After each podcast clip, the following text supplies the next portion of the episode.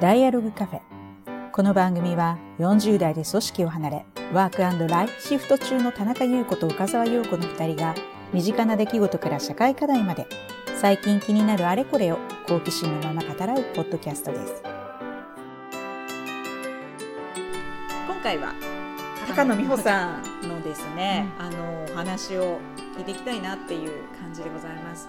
はい、あの高野美穂さんはですね、えー、どんな人？どうやって紹介してくれるんだろう。まあここまでね数回か何者か分からず結構喋ってたそうだよっていね。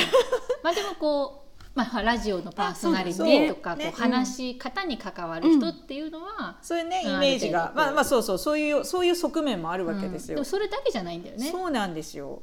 なんかねまあいや難しいんだけど。ね説明任せる。いやじゃあそのまもともと私が美穂ちゃんと知り合ったのは、うん。あれはいつ頃ですかね。もう15年は前かな、うんうん。もっとかもしれない。もっとまかもしれないね、うんうん。吉祥寺であったね。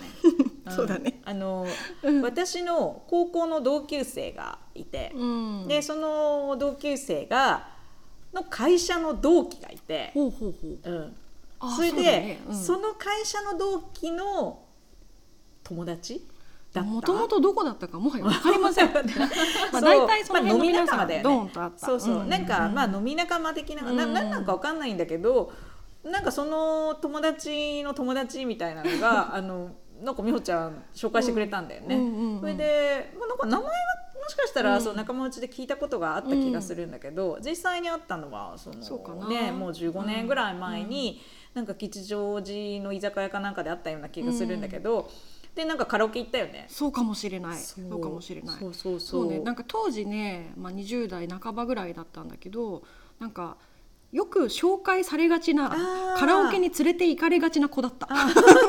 歌うまそう。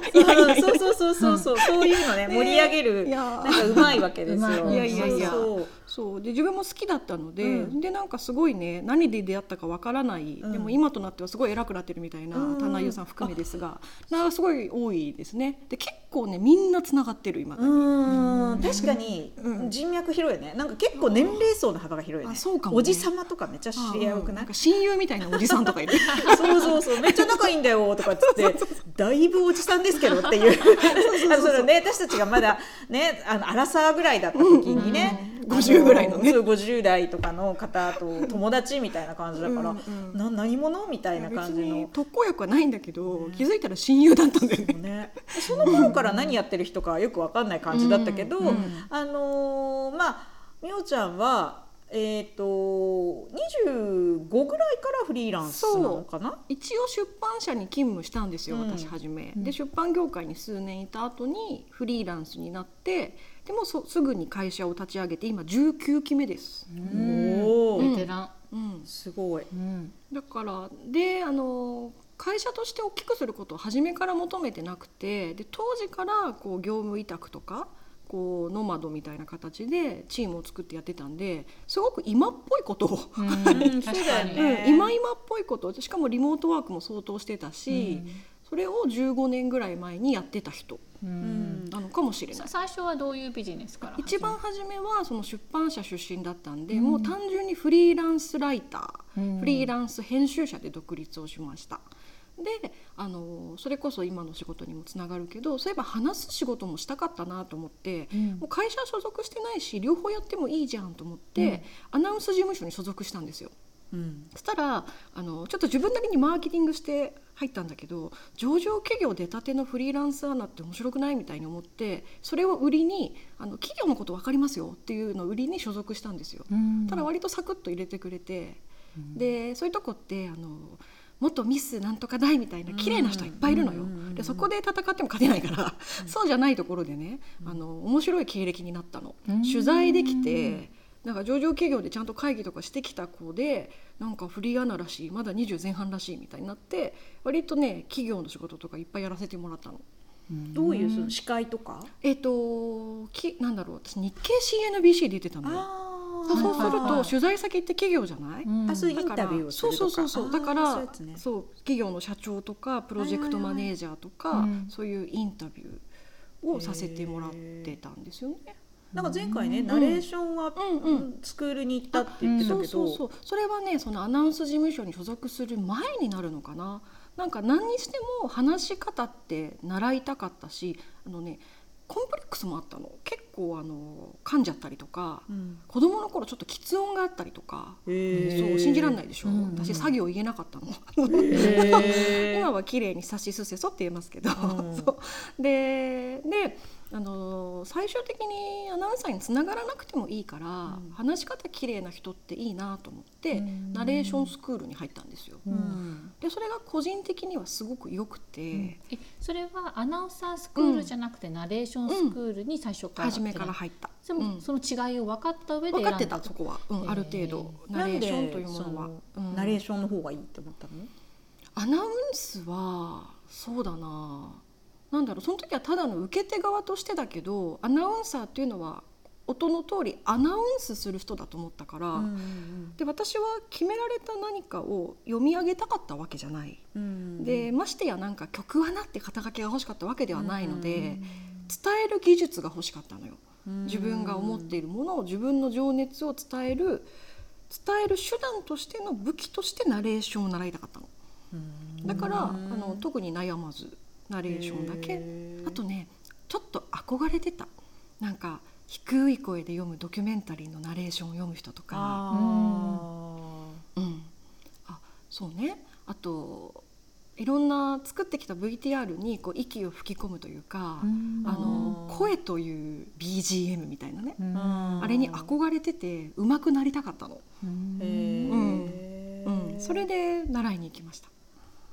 なるほど、でまあそういう企業系のお仕事とかをうんうん中心にやってた、でもなんかケーブル、まあ、さっきのね日系のやつもあるけど、うん。なんかレポーターとかやってく覚えてたよねますね。そう。まだ20代前半だったから、その硬い仕事以外の仕事もオーディションとか受けられたんですよ。で私ねグルメ番組のリポーターしてたの。へー。え食べて感想 そう食べて感想言うやつ、であれってね結局語彙力なのよ。うんまあ確かにね。そう表現力語彙でね。で、うん。あの私その前にあの旅雑誌とか書いてたから食べ物がいかに美味しいかとかその背景を喋ったりとかっていうの割と得意だったのね、うん。でねオーディション受かったの、うん。それであのグルメ番組のリポーターを3年ぐらいやってて、へとかねあとねサッカーチームのピッチリポーターとかね。へえいわゆるなんかエジプト行ったりしてなかった？あそうそうそれ旅チャンネルね。旅チャンネル。旅のリポーター、うんうんうん。でしかも旅チャンネルに至ってはねあの構成原稿要はナレーション原稿あのもともとライターだからナレーション原稿書けるのよ。うん。で行って書いて読んでた。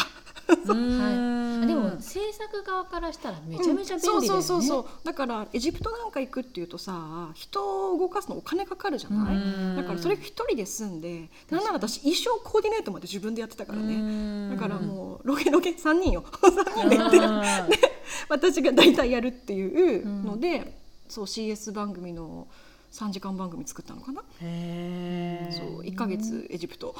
ね言ってたよね。そうそう。へいい思い出です、ね砂漠で一人キャンプとかね、ーえそういうのはオーディションを受けて取っていくの、えっと、旅チャンネルに関しては制作会社の人がちょっといい子いるって言ってもうあの私にピンポイントで、はい、へでしたね。そういうのも結構あった。ーうん。うんでもなんか旅とか、うん。まあそうやってねナレーションというかうん話すこと、で書くこと、うんうんうん。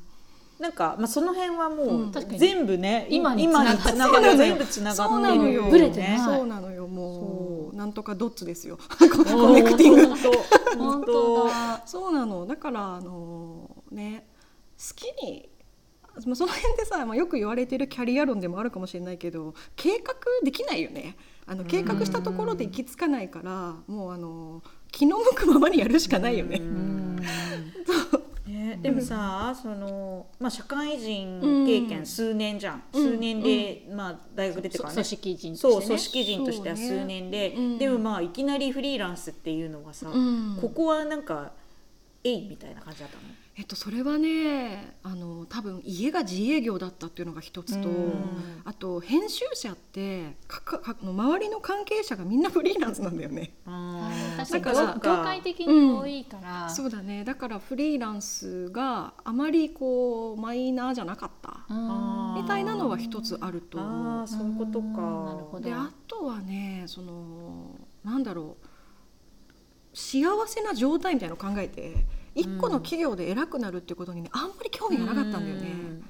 うん。だそれよりなんか自由な方がいいなっていう、うん。まあ、今のまんまなんだけど、ううんんそれでそのまま進んできたかな。うん。うん。え最初から順調だった、えっ、とね時代が良かった。あのうんちょっとそのコンテンツ私雑誌を作ってたんだけど、うん雑誌を作ってるところからコンテンツをウェブで見る時代に移行する途中だったんだよね。うんでそれで、えっと、まだあの今と違ってコンテンツを作る技術は紙の人の方が高い時代だったのギリギリ。うんっていうのはもうね純粋にこうインターネットのスピードとかによると思うのね。まだそんな動画はおろかろくにこうバリバリに写真も載ってなかったような時代。うん。だからこうイラスト作れる写真撮れる何できるっていう技術がこう IT サイドの人が欲しかった頃なんだよね。だからね全然仕事困らなかった。そうなんだ。営業という営業をほぼしてない。へえ なるほど、うん。まあ、そういう中でも少しでも自分の仕事とか、うん。あのとなんていうか、まあ、広げるなのか、移っていくなのかわかんないけど、うんうん。うんなんか変化していったものはあるの？19期もやってると。あまあそれは全然ありますね。そうだね。なんかねその時代のおかげで数話前に棚優が言っていたそのラジオやってみるで、こうん。あのはいと言ってから考えようじゃないけど、うんもうそんなことの連続がもうガバガバ来てて、うんまあ、どどうしようこれなんか見積もりとかも結構高いし、うん。この仕事私できんのかな、うん。私まだ25だけどみたいなとか、うんなんかこのチーム外からまとめるとかっていじめられたりしないかなみたいなのあったけど、まあいっかと思って、うん。とりあえずやってみようと思って、うん。だからちょっとね背背伸びしてというかあの30歳ぐらいのつもりみたいな感じでうん。やってた部分はありますよ。ううん。ん、そういう意味ではちょっと肩肘張ってた部分もあるのかな。うん。でもう全力で頑張ってました。うん。さっきのさそのエジプトの1か月とかもうん。なかなかだと思うんだけれども、でもその20代とかはい30前半とかで、うん。うん。なんかこれはうん。ものすごい背伸びしたっていうか、うん。うん。うん。経験とかっていうとどんな仕事えっと、多分分かりやすい背伸びは、うん。あるメーカーのあの新商品の、えっと、リリースの時、まあ、まさにね陽子さんとかとつながると思うけどで間に広告代理店も入ってますみたいな仕事の、うん。なぜかリーダーが外から私っていううん。え？ってなるでしょ、でそうそう。であのもちろんなんていうのかなあの車メーカーの車ってほどじゃないよ。だけど、まあ、当時でいうと新しい携帯ですね。うん。の,、あのサイトの基本的に仕切っていたのが私みたいになった時があったのね。うん。でそうすると外からメーリングリストとかには入れられるんだけどその入ってる人数が300人規模なの。だから私には全く見えない人たち、うんでその中で主要に発言する人に自分がなってた。っていうのがあって、うん。で会議とか行くと誰か分かんないし誰が強いのかも分かんない状態で、うん。でもプレゼンしてるのは私でこれでいきますみたいのをやっていた時があって、うん。それ結構背伸びしましたね。う。ん。26それのこうぐらい。発表うん。あの PR 計画っていうとか、うん。その発発表の担当みたいな感じ、えっとねあの一応その会社を出るま先はない。基本その社内の会議なんだけれども、うん。このウェブサイトをこんな風に作ってで、はいはいはい。どういったあのチームでやって、うん。どの納期でどう進んででなんならそこから下のあのイラストなり写真なりの手配は私がやっていてで何日にローンチでではいはいはい。チェック機能はどことどこで。うん。で制作からちょっとなんか反発来てとか、うん。そういうのをもう寝れなかった、はいはいはいはいそういうのはさ、うん。その企業に勤めてた時もそれに近いことをやってたの、やってなかったね。あじゃあ全然だよどういうふうにやるかも手探りみたいな感じだったの。うん。だけどねうん。不思議と周りの人が良かったのか、まあ、味方ももちろんいてだからあのそうですね受注の立場で勉強しながらというか本当うんにあそこまで大きいのは初体験ですよ。うん。会社数年で辞めてるから前のところ、そうねよくやったね。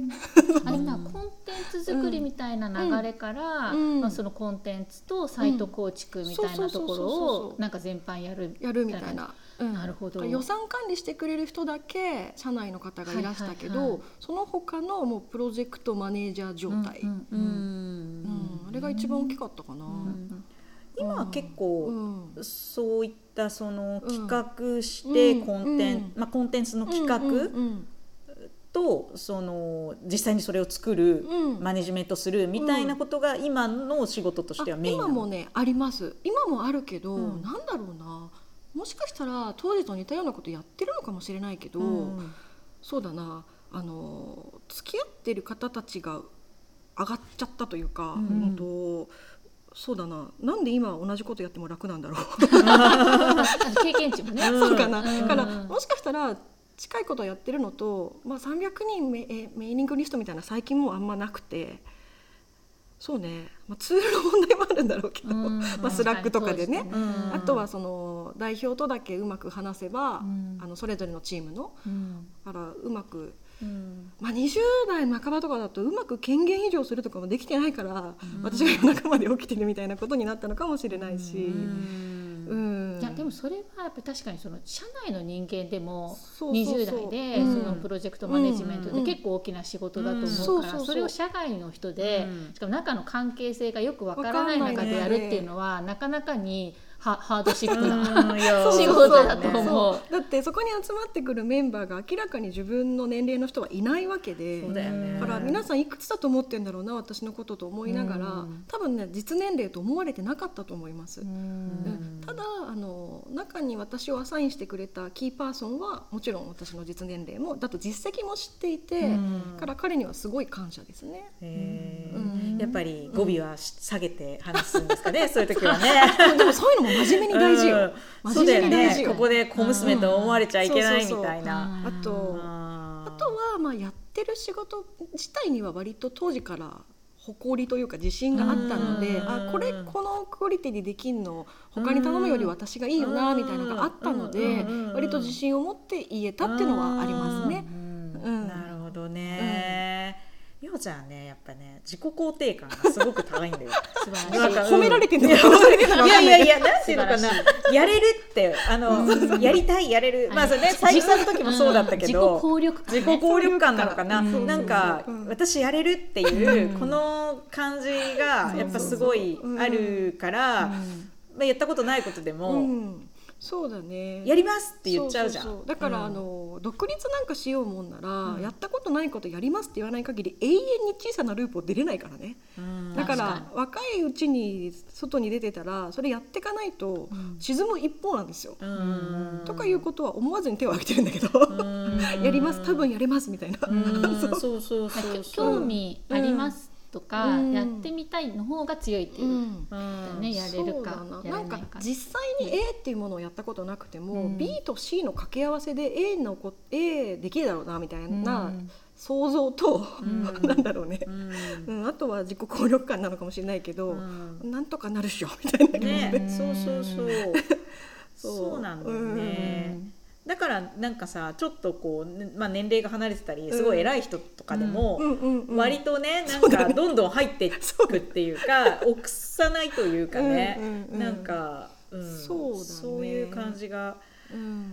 なんかね西田さんだったかあな名前出して。る なんか美穂ちゃん、なんか西田さん言ってたぜなんかあれ？結婚式のスピーチの時にねそのまああのまあ、美穂ちゃんに紹介してもらった、まあうん。偉い人がいるんだけど 美穂ちゃんの結婚式の時にその方がスピーチをされて、美穂ちゃんのことを紹介する時に、なんかどんなことでも必ず「あそれ私やりますやれます」っていう感じ っていうのが。しかもやったことありますっていう。そうそうっていうそのなんかアピールがなんかもう割と最初の頃から結構あの強くて。でもなんかそれでのどんどんやっちゃうみたいな、うん。実際それでやっちゃうみたいな。不思議にねやったことある人しか、ことしか聞かれないんだよね。だって私とってさなんかあのなんだろうこのボイラー修理したことあるって聞かれたらありませんって言うよそれは。だけどなんか不思議とやったことあることしか聞かれないんだよね、だから嘘はねついてないと思ってる基本的に、そうそう。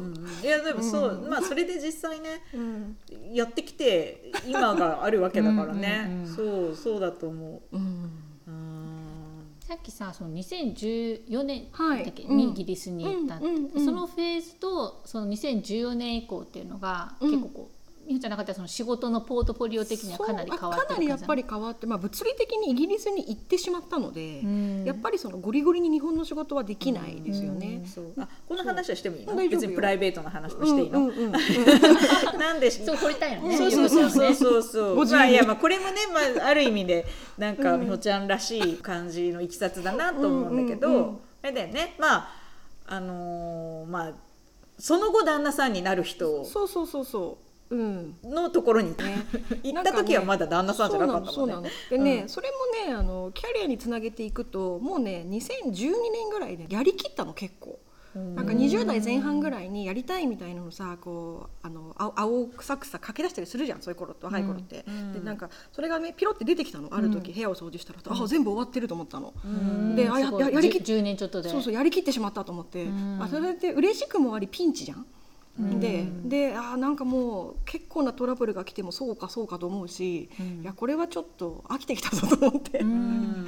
でどうしようかなと思って留学とかもちょっと頭をかすめてたんですよ。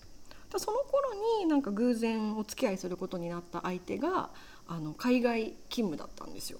会った段階でね、うん。うん。あった段階で。ニューヨークに住んでたんだよね。そうそうそうそうなんですよ。その時。であのーだから一旦なんていうか、まあ、もちろんね場所を移るとなると降りなきゃいけない役職とか、うん。いくつかあの今後受けられなくなる仕事とかもあったんだけど、うん。あんまり未練がなくて。うん。なんかややりきった卒業と思って、はいはい。皆さんありがとう、まあ、結果的に3割ぐらいオンラインで追っかけてきてくれたっていう大変ありがたい話なんだけど、うん。それであのいや海外って面白いかもと思って。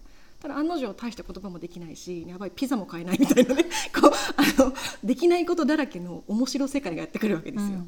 でよししばらくここで暮らそうと思って、まだ結婚もしてなかったけどちょっとあのここで暮らしていいですかって。あのさ、ニューヨークでその旦那さんと会ううん。前の段階で、うん。英語に関してはなんかやってたよね。あのそうなの。仕事で、あの比較的あの英語は話せるようになりたいなとは思っていて、うん。そうなの。で偶然日本の英語関係の会社の PR を手伝ったりだとか、うんうんうん。ね、そういう機会はあったんだよね。だからね。あの、まあ、生活できるほどじゃないけど、まあ、英語力ゼロではなかったの。うん。なんかあのこの謎のコミュニケーションスキルと掛け合わせるとギリ生きていける。ギリ生きていけるみたいな。なんか英語をね、まうん。学ぶっていうことに対して、あの美穂ちゃん自身も関心があったし、結構そういうプロモーションのね PR のお仕事をうん。お手伝いしてるっていうの。ので私一回あのなんだっけ、うん、来てくれましたね。ランゲッジビレッジそうそうそうあれどこだっけ海外そっくり空間って言って、うん。あの熱海熱海じゃない。富士市にある。の富士市にある、うん。そうそう、うん。そこになんか1週間ぐらい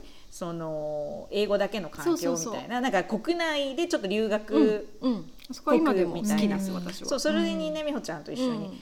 なんだろうモニター的な感じで行ったんだよね。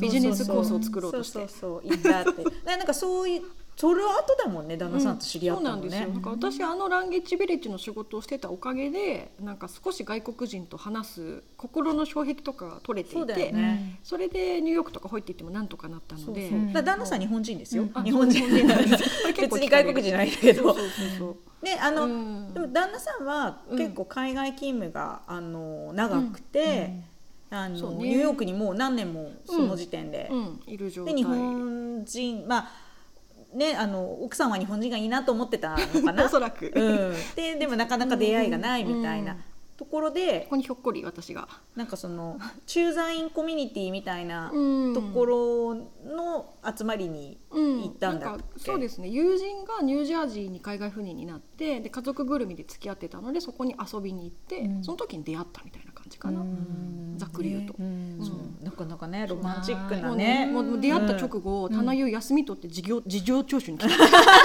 わ忘れもしない。そう。忘れもしない。いやいや私は行ってないよ。いやいや日本日本に帰ってきてしかもね しかもこれひっくり返ったでしょ。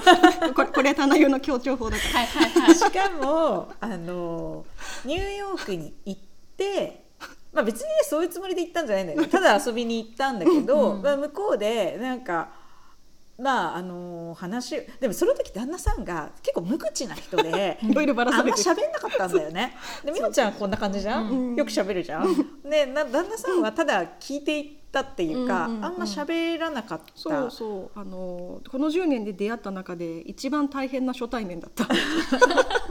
静か話しづらっていう。これでさ日本に、うん。まあ美穂ちゃん帰ってくるじゃん。うん。旦那さんニューヨークにいるじゃん、うん。で日本に旦那さん帰ってきたタイミングでうん。実はまたあの美穂さんに会いたいんだけどって。いやいやそれあじゃ若干脚色があ違った？違った？なんか誰誰かセッティングしてくれたんじゃな一緒にねご飯に行く機会がなぜかあったそういうことじゃん。ねそういうことじゃん、ん。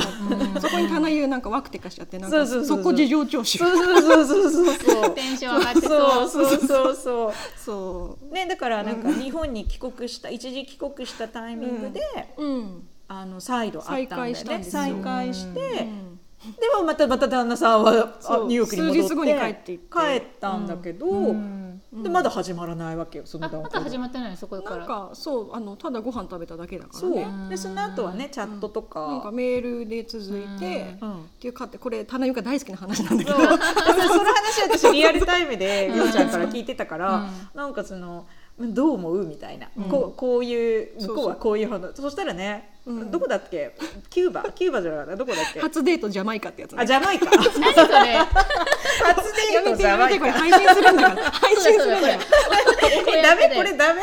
このくらいで。怒られる怒られる。あ怒られる。あそう。ねそうそうねそうだ。やばいやばい。例のあのハッシュタグで切られるやつに書かれる初デートジャマイカ。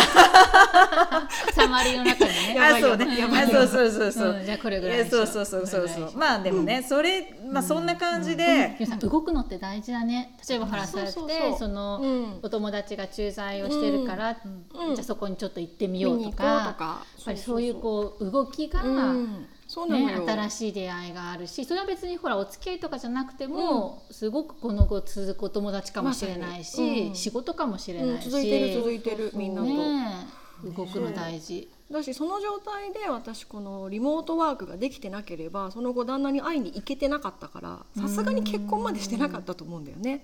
だけどその段階でリモートワークを完全勝ち取っていたのでコロナ前に。はいはい。だから入校と入校の間だけ見てあのちょっと3週間ニューヨークにとかいうことをやってたんですよ。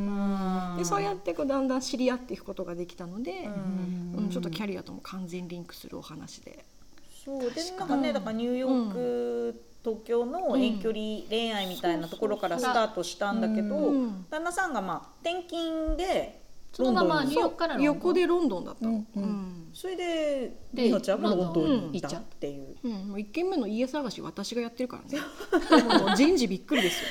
そう。ちょいちょいこうビザを時々日本に帰って更新しながらはいはい。あのそうなの。ロンドンに、うん。まあ、うん。ほぼ今日移す感じでさんねなんかシャ,、シャイな方だから、うん。なんかあんまり多く言わ語らないんだけどなんか日本のメーカーとかってねまさにお二人ご存知かもしれないけど、なんかあの旦那さんが落ち着いてから奥さんを迎えるみたいなね、なんか3ヶ月は一人でみたいにやるんだけど、どう考えても妻がサポートした方が楽だと思うんだよね、私はね。うん。でで実際に言ったらあの「じゃあ奥様はいつ頃いらっしゃいますか?」とか言って「あもういます」っていう。びっくりみたいな。あ「ー。えー？っていう。ね。そう感じで進んで、ね、で旦那さんはね全く一切自炊を海外でしてなかったんだよ、ね。言わないであげてあ言わない。あそれあそれもダメ。それもダメあそうそう。それだからもさもう美穂ちゃんさ料理とかも大好きだしさ。私がついたらもう俺の飯ですよね。もう完全に。ねだからなんかすごいさあのにロンドンでさ薄切り肉をそうそうそうそうどこで手に入れるかっていう。肉ね。普通売ってないからね。メンチカツをを作るまでの過程とかねもう涙ぐましいから説明してあげたいですよ。塊肉をミンチにするところ。叩いてね そうそうそう。すごい長い工程の料理をして。うん。そう本当丸一日ご飯のためだけに動いてる日とかあってね。でそれ言ったのある日、うん。もう買い出しからさ1時間とか行って、なんかトランクに食材詰めて帰ってきて夜ご飯出して私今日一日この夜ご飯のために動いてたって言ったらね旦那の一言がね「大体の動物はそうだよ」って言って 面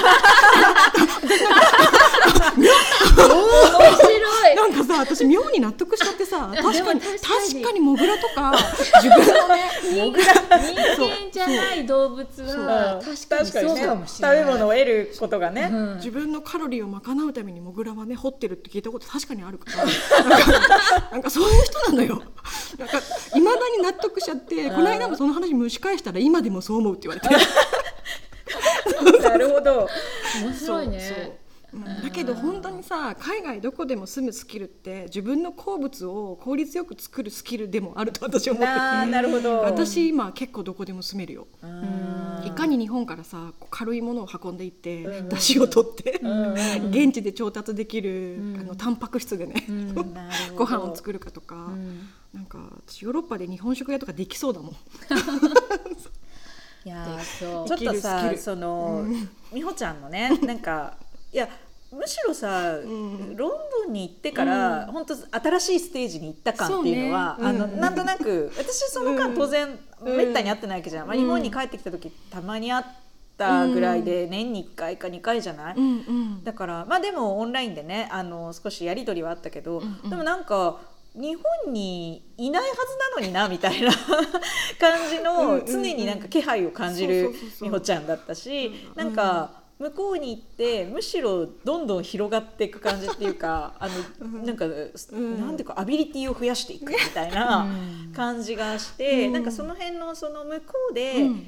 あのーまあ日本的な生活もそうだろうし、うん。まあ、向こうで友達作ったりとかなんか自分のこう、うん。さらに好奇心をね、うん発揮させていくみたいな話を、まあ、もうちょっと、うんうん。聞きたいなと思うので、えー次回その話をきたいと思います。はい、ありがとうございました。